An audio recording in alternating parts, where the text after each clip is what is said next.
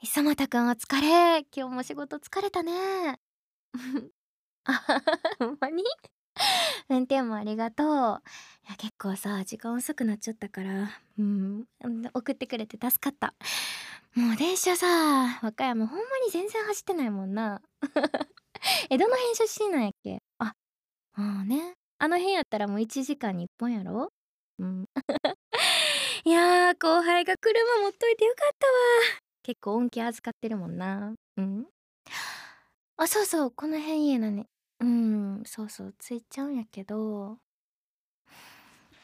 そうね、明日の仕事もね。ちょっとさ降りる前に話、磯俣くんが入ってきてからもうそろそろ2年やんか。ずっと先輩として指導を任せてもらってて、すごいいい子やなって思ってて、なんか話とかもしててすごいおもろいし、いつもいろんなモノマネとかやってくれるやん。あれ全部私すごい好きで、おもろい男好きやねんか。翔くんさ、私と付き合ってくれへん？お、どうぞ、どうや。あ、よっしゃ冒頭から始まりました。理想の地図であなたのお名前お呼びし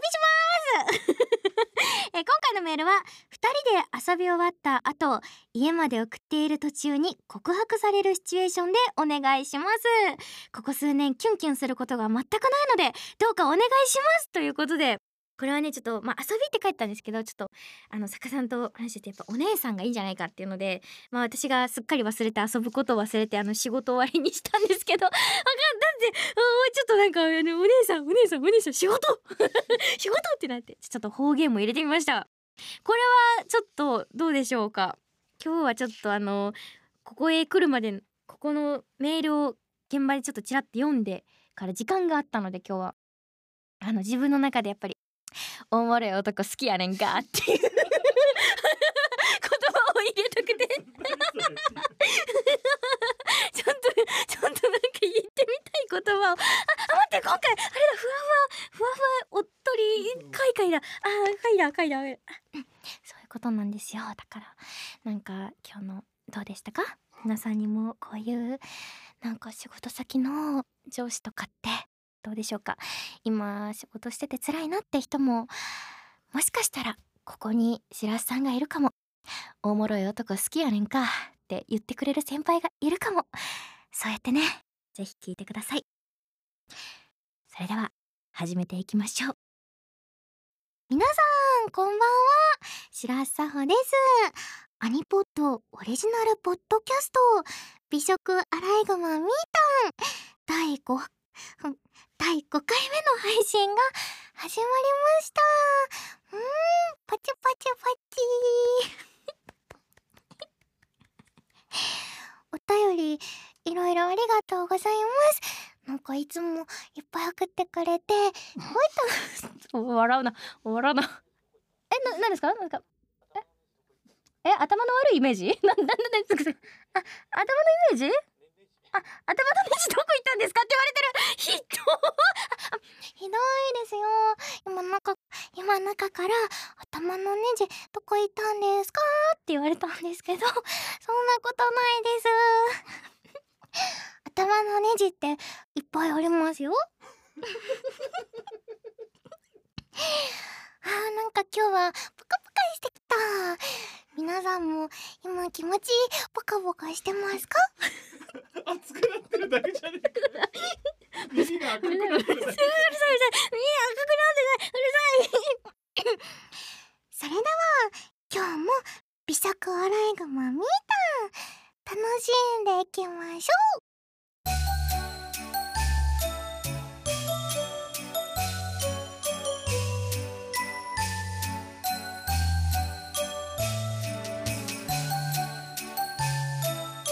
アニポッドオリジナルポッドキャスト、美食アライグマミータンは株式会社ブラッシュナインの制作でお送りします。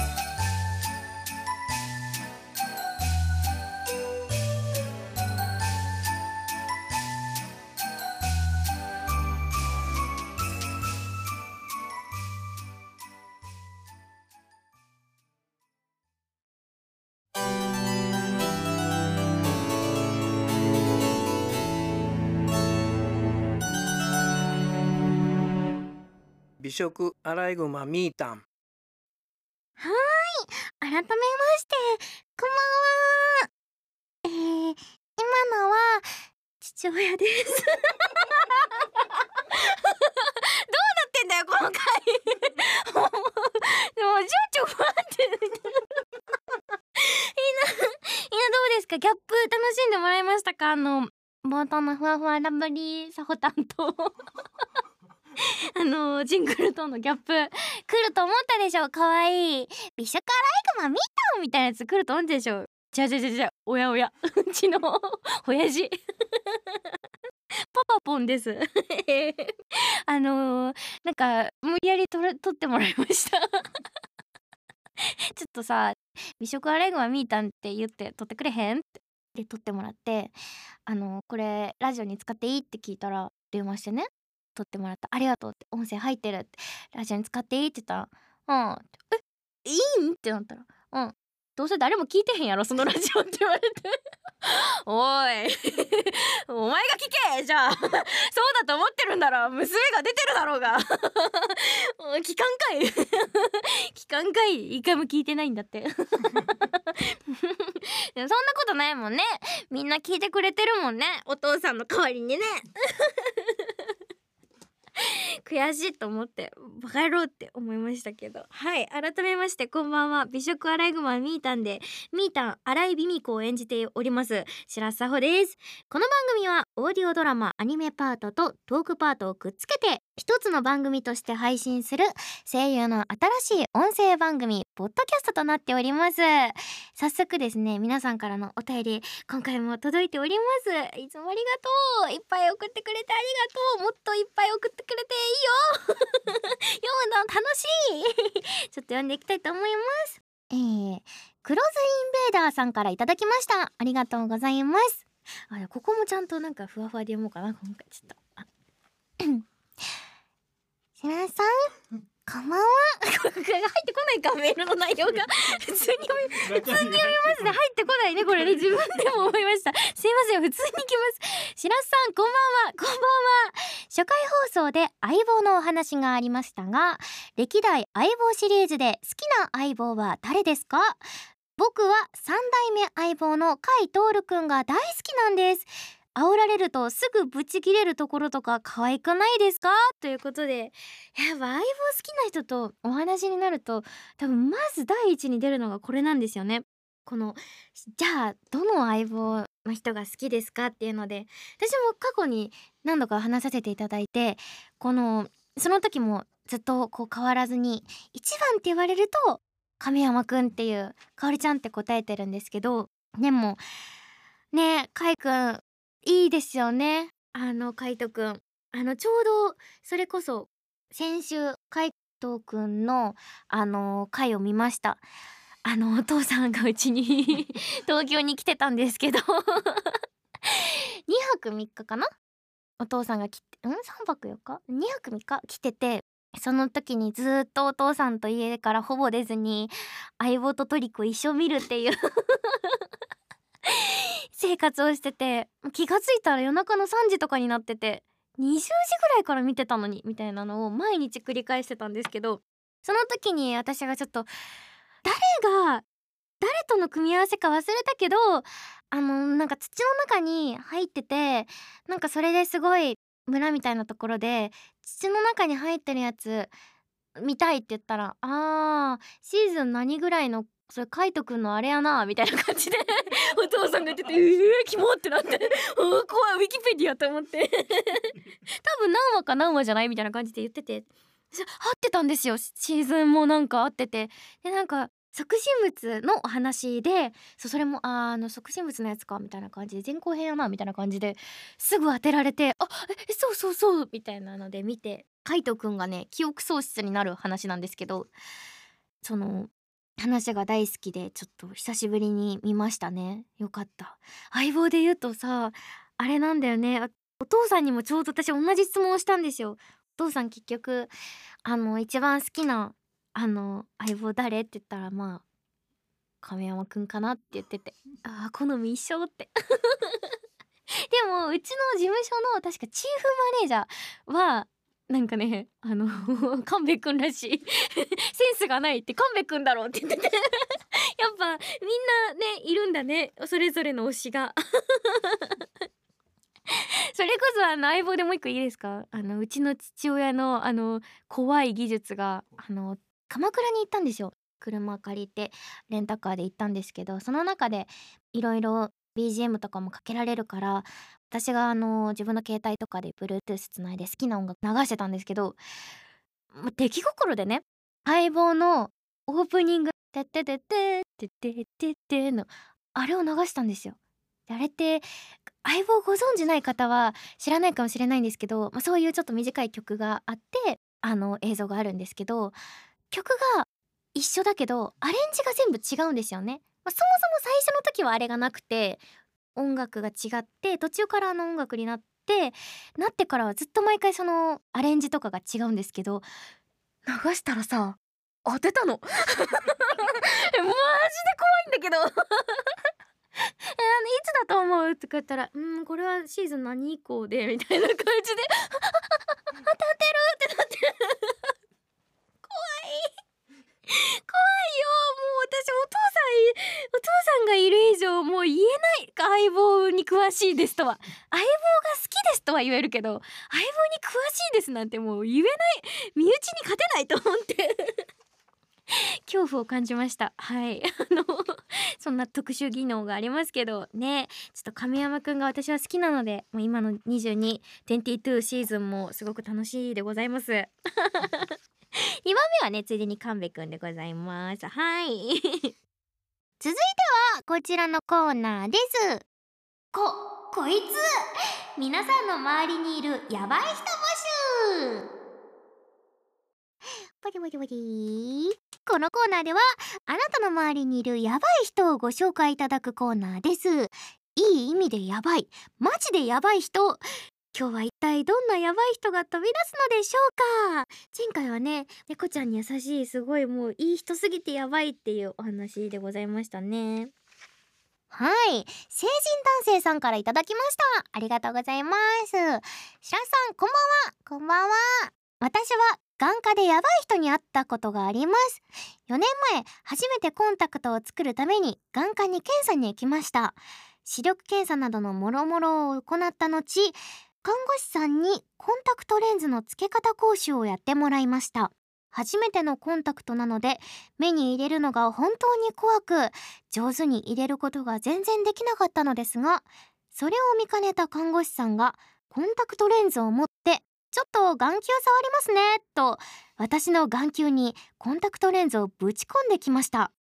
ちょっと眼球触りますねって言葉が理解できない間の出来事だったので、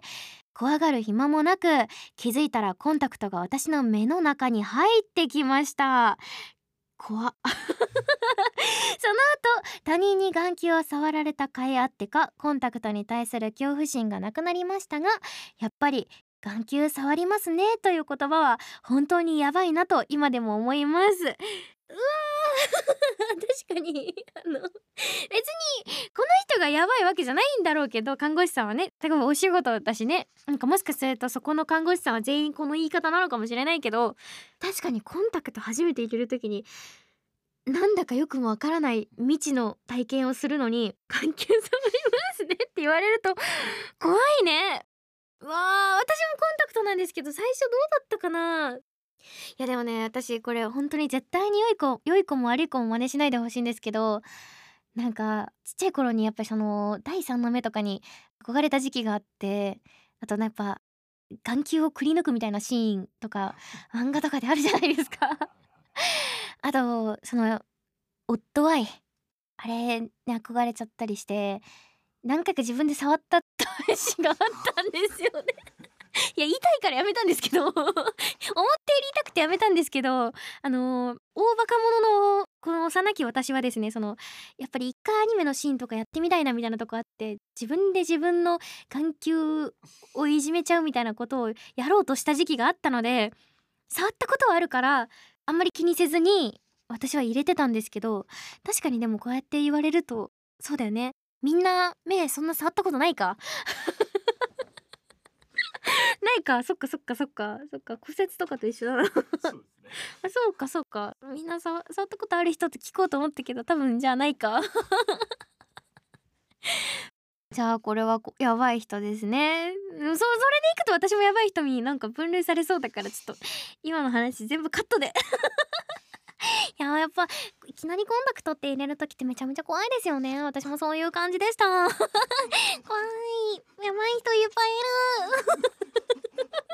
いる。そのステレオタイプ。はい、もう一個いきますか、はい、理想のシチュであなたのお名前お呼びします。コウダイくん、ただいまー。ただいまー。帰りが聞こえないな。あれ、寝てる。あ、しかも私の名前めっちゃ呼んでるじゃん。めっちゃ沙織って呼んでるな。もうすぐ寝ちゃって、食べたまま寝たんだなこれ。やば。ピザ3枚も食べてるじゃん。食べ過ぎでしょもう。コウダイくん、ピザ3枚も食べてゆっくり寝て、沙織沙織って、そんなに私のこと仕方ないな。起こしてあげよ。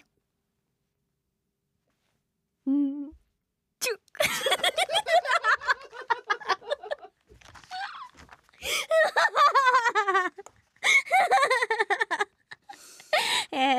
ちょっと今回ねすごいんですよこれ。いいですか。ちょっといいですか。まず判定どうですか。丸×はあ三角。まずあれおかしいの。途中までよかった。途中までよかった。おかしいの。じゃあ一旦いただいたやつをいただきますね。ちょっとメールを読ませていただきますね。すごいんですよ今回。シチュエーションと補足とセリフのトーンっていう3段階があって。シチュエーションからいきます。同棲している恋人沙織と一緒に夕食を食べるために彼女の帰りを待っていたところ、ついついソファーで寝落ちしてしまった僕。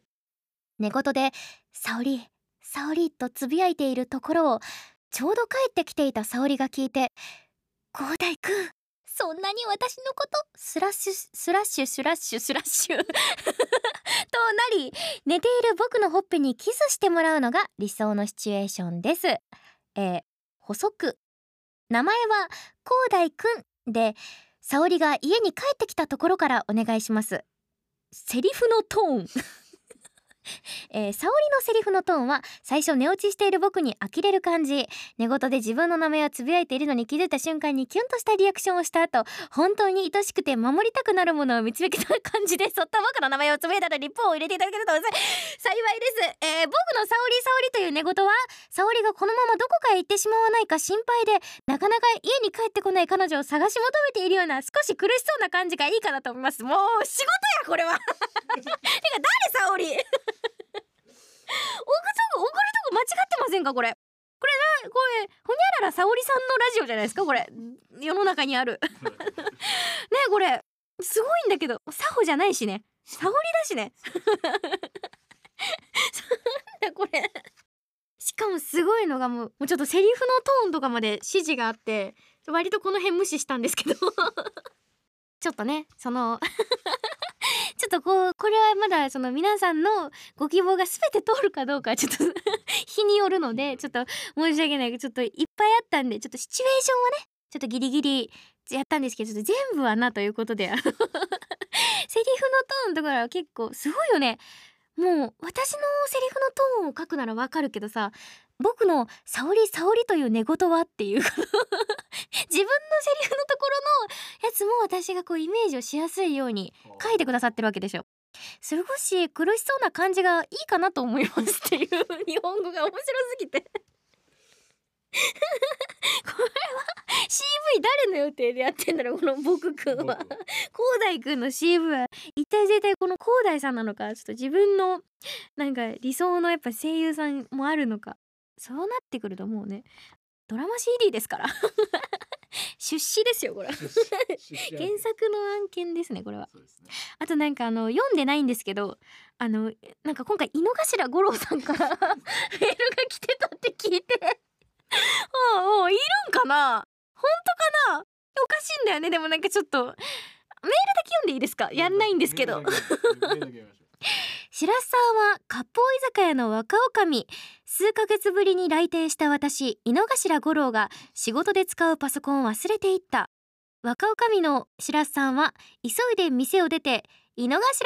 さんパソコン忘れてますよと少し遠くを歩いている私を呼び止めるというシチュエーションでよろしくお願いします。怖いよ、だって いないんだもんこんな人。井の頭が本当ワンチャン本名がワンチャン本名、嘘、こんな、しかもちょうど料理屋さんになります。それがおかしいな。ちょっとこれ疑問ですね。いやでもすごいのがぶっちゃけちゃうと第4回と第5回一緒に撮ってるんですよ。まとめ撮りしてて、私これはちょっと忘れてて知らなかったんですけど、たまたま第4回のラストで言ったのが井の頭五郎さんのセリフだから確かに未来予知といえば未来予知ではあるんですよね。すごすぎるやろ。ちょっとこれはちょっと審議ということで今回ちょっとなかったんですけれども、いやーおかしいなこれ。どんどんこの先いろんなキャラクターからとか、実なんか空想のやつから来て、一通も読めないコーナーとかになんないですよね大丈夫ですか。もうそしたらもう強制終了ということで終わっちゃいますからね。そうですねはい以上お便りのコーナーでした。ここからはドラマパートの第5話を聞きたいと思います。今回はどんなスイーツが待っているのでしょうか。それではどうぞ。私の名前はみーたん。和歌山県の山奥出身のメスのアライグマだ。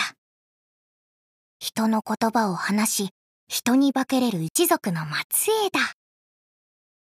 人間界におり暮らすことを許される年齢になった私は、女子高生新井美仁子として学生ライフをエンジョイしながら、一日一つ憧れの美味しいスイーツを食べるという贅沢な人生を選んでみた。食べたことはないけど知識だけは一人前なイマジナリー美味しいを脱却すべく、毎日スイーツを食べている。将来は獣医師になるのが夢だという長身モデル系柔道黒帯黒髪短髪美少女のクラスメイト、説明長いなあ熊谷さんと友達になった私。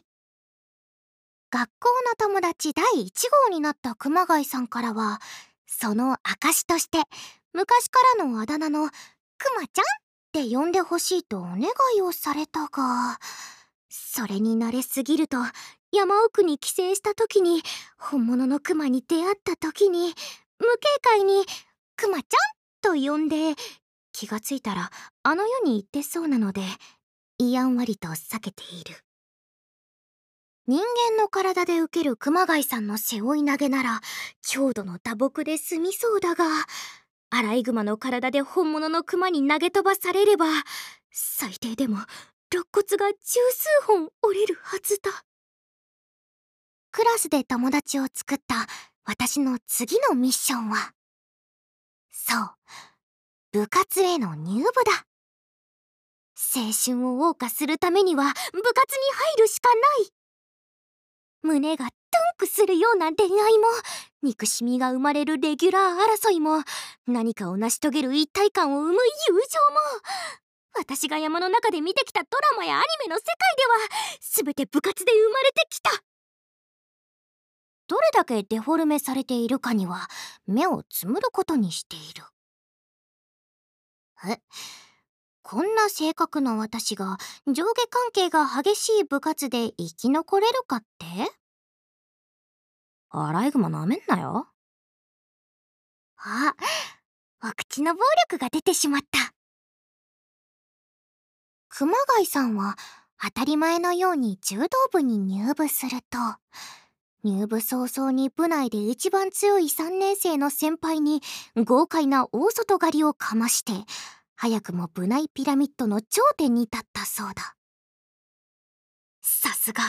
全国大会出場経験者。一緒に入ろうよと誘われたけど、やんわりと断った。熊谷さんの友達であれば部内カーストで立場は保証されるけど、そういうのじゃないんだ。別に山の中でより強く生きていくために人間界に降りてきたわけじゃないんだ。そんなわけで私は興味がある部活に体験入部してみることにした。じっくり自分に合った部活を選べばいい。まずは第一弾として今日は軽音部に体験入部してみた。仲間と共に奏でるミュージック、その姿はまさにファンタスティック。とりあえず「韻」を踏んでみた。部室に行くと先輩たちが温かく迎えてくれた。コピーバンド、オリジナルバンド、初心者大歓迎。男女混合。よく見ると明らかに部内カップルっぽいイチャイチャしている先輩たちが何組かいる。うう、いかがわしい。だがこれが私が求めていたものだ。私がどの楽器を演奏するかって、アライグマにはカスタネットが似合いそうとか勝手に想像が膨らんでいるかもしれないが、私は今人間の姿だ。やるならドラム一択だ。理由？背後に誰かいると不安になる。動物の習性は簡単には抜けない。先輩たちが演奏を見せてくれるというので、学校の近くの音楽スタジオに移動することになった。準備に時間がかかるので2時間後に現地集合と言われて、スタジオに入った瞬間私の目は点になった。先輩たちは顔を白塗りにし、とてつもなく甲高い声で歌ったり激しい音を奏でて、挙句の果てに楽器に体当たりをかましていた。ヘビーメタル、ビジュアル系？それらとも似ても似つかない謎の新ジャンル。情報量の多さに混乱した私は、体当たりがこちらに来る前にそそくさと退却した。こういうのじゃないんだ！明日は別の部活に体験入部しよう。そんな目と耳が激しく疲れた今日一日を癒してくれるスイーツ、砂糖醤油のあんかけをかけた串団子。発祥の地は京都市左京区にある下鴨神社と言われている。下鴨神社で行われていたお祭りで、神前のお供え物として宇治市の家庭などで作られたのが始まりだとか。もともとは小さい団子を竹串の先に1つ、少し間を置いて4つ続けて刺した串が扇形に10本並び、団子が50個ついていたらしい。現在の形になったのは大正時代で、鴨みたらし茶屋のご主人が醤油と黒砂糖を使ったタレを考え出し、老若男女問わず愛される一品になったとか。それでは心を込めていざ実食、いただきます。もちもちとしたお団子の食感、砂糖と醤油が混ざった甘じょっぱいタレが口の中で染み込んでいく。だんだんと強くなっていく砂糖の甘さが口いっぱいを包み込んで、体に溜まった疲れを流し込んでくれる。第1ラウンドが終了してもあと4つもある。串から垂れてきたタレを休憩がてらにペロリとするのもまた風情。京都が生んだ滴り系和菓子、みたらし団子。もうたまらない。おいしい、おいしい、おいしいだ。流行らしたい、この言葉。ごちそうさまでした。明日はどんなスイーツ食べようかな。美食アライグマみーたん第5話、体験入部とみたらし団子。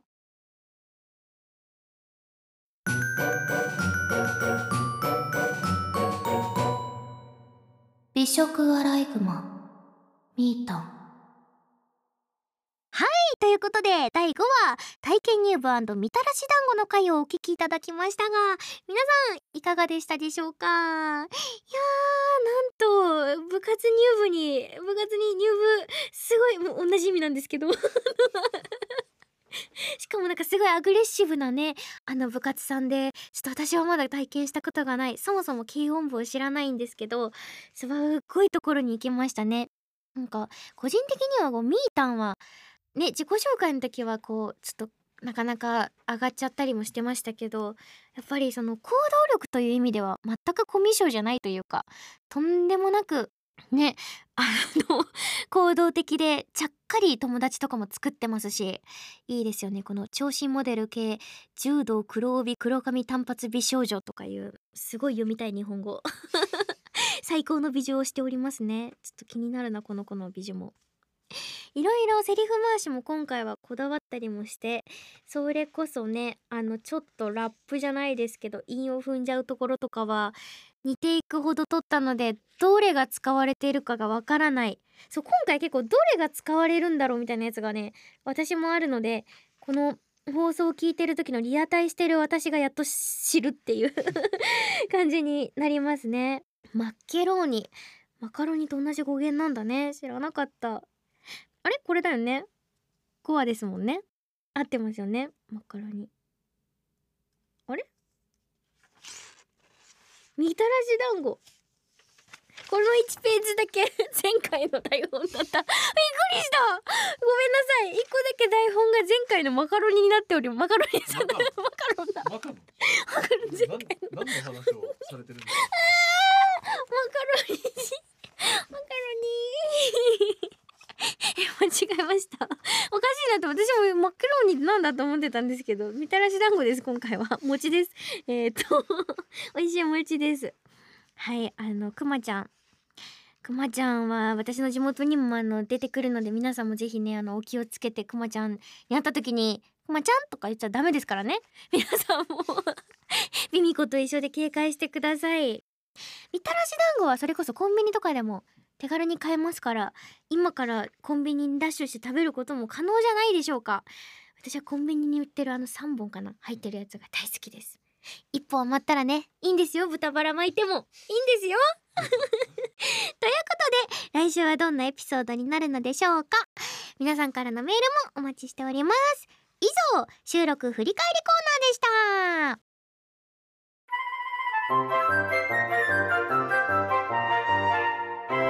美食アライグマみーたん。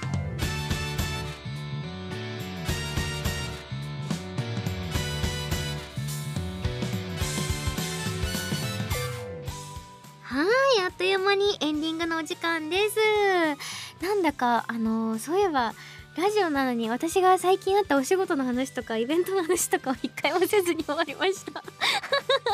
前回も今回も忘れてましたそれこそ前回で言い忘れたんですけど、今日収録してる日は10月20日ということで、サマーデイブレンダという作品でですね、演じさせていただいて、声を担当させていただいた逃げた小舟美穂ちゃんの誕生日です。当日でございます。ありがとう。しかも先週は探偵はもう死んでいるのシャーロット・アリサカ・アンダーソンちゃんの誕生日なんですよ。10月は2人とも誕生日で、10月10日と20日でちょうどいい期間でね、2人の誕生日がございます。いやー、みおにもねまたいつか会えたらいいなと思います。やっぱね原作が完結しておりますから、なかなかまた声という意味で会うことはまあちょっとね、ないかもしれないんですけど、まあでも彼女たちの人生は続いていけますから、なんかいつかまたねこの先の彼女たちを知れる機会とかがもしねいつかあればいいななんて思いつつ、私はね声優権限を使って先生とかにちょっとみんなは知らないあのシーン実はどう思ってたんですかとかこの先のみおってとかってちょっと聞いたことがあったりもするので、ありがたい。ちょっとねまあ、いつかねみんなのところにもなんかそういうなんか外伝とかもまたあったらいいなって思います。まあ、シャルはね2期がありますからまた会えるということで楽しみですね。キャラクターの誕生日がどんどん毎年ご縁があったキャラクターの誕生日が増えてってお祝いできるのは嬉しいです。本当におめでとう。改めてでも結構先になるから放送が結構前に戻っちゃうけど、おめでとう。はい、ということで美食アライグマみーたんは毎週木曜21時から主要ポッドキャスト配信サイトでアーカイブ含めて全話無料で配信中ですので、来週の第6回もご期待ください。番組へのお便りは各配信サイトの説明文や番組公式 X に記載されている番組公式 Google フォームより提出してください。なんか失笑されてるから知らないですか。皆様からのお便りお待ちしております。また公式番組 XX ではみーたんの妄想日常が垣間見えるイラストも更新されていきますので、皆さんとみーたんの可愛い日常を覗きつつ無理かなおいしいタンを広めていきましょうスイーツだけじゃなくてね、もうほんとおいしいものには何でも使えますから、相原ありさとやらせていただいているありさほエンパという相原ありさしらさほのエンジョイパーティーではありさがね結構おいしいタンいじってきたからね2人で会ってる時もたまにねほらおいしいタンだよみたいなのをねやってくれるのが愛を感じつつもちょっと面白い。私が新宿の店とかでおいしいタンってやってたらやばいもんねちょっとね音量をちょっと下げておいしいタンってやりたいと思います。みんな今まで触れるのちょっと忘れてたんですけど、今日の一言っていうのがいつもですね、また来週の後にあるので、もしいつもこの音楽の後に切ってる方はいるかもしれない。そういえば言うの忘れてた。いる方はぜひ聞いてください。ついでにざっと振り返ると、1回目はクッキングパパ、2回目相棒、3回目は現場の消毒液です前回は孤独のグルメでした今日はめちゃくちゃ私の好きなね作品のしかも漫画とアニメのところからちょっと大好きなセリフにするんで、今日は真面目なやつだから聞くように今までのもぜひ巻き戻して聞いてみてください。はい、アニポットオリジナルポッドキャスト美食アライグマみーたん、お相手はみーたん荒井美美子役の白洲沙帆でしたまた来週。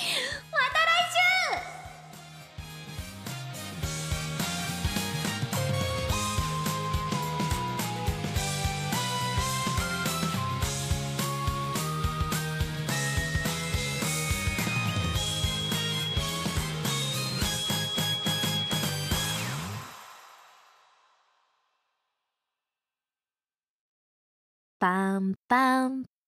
パンパン今日の一言。この世に偶然なんてないわ。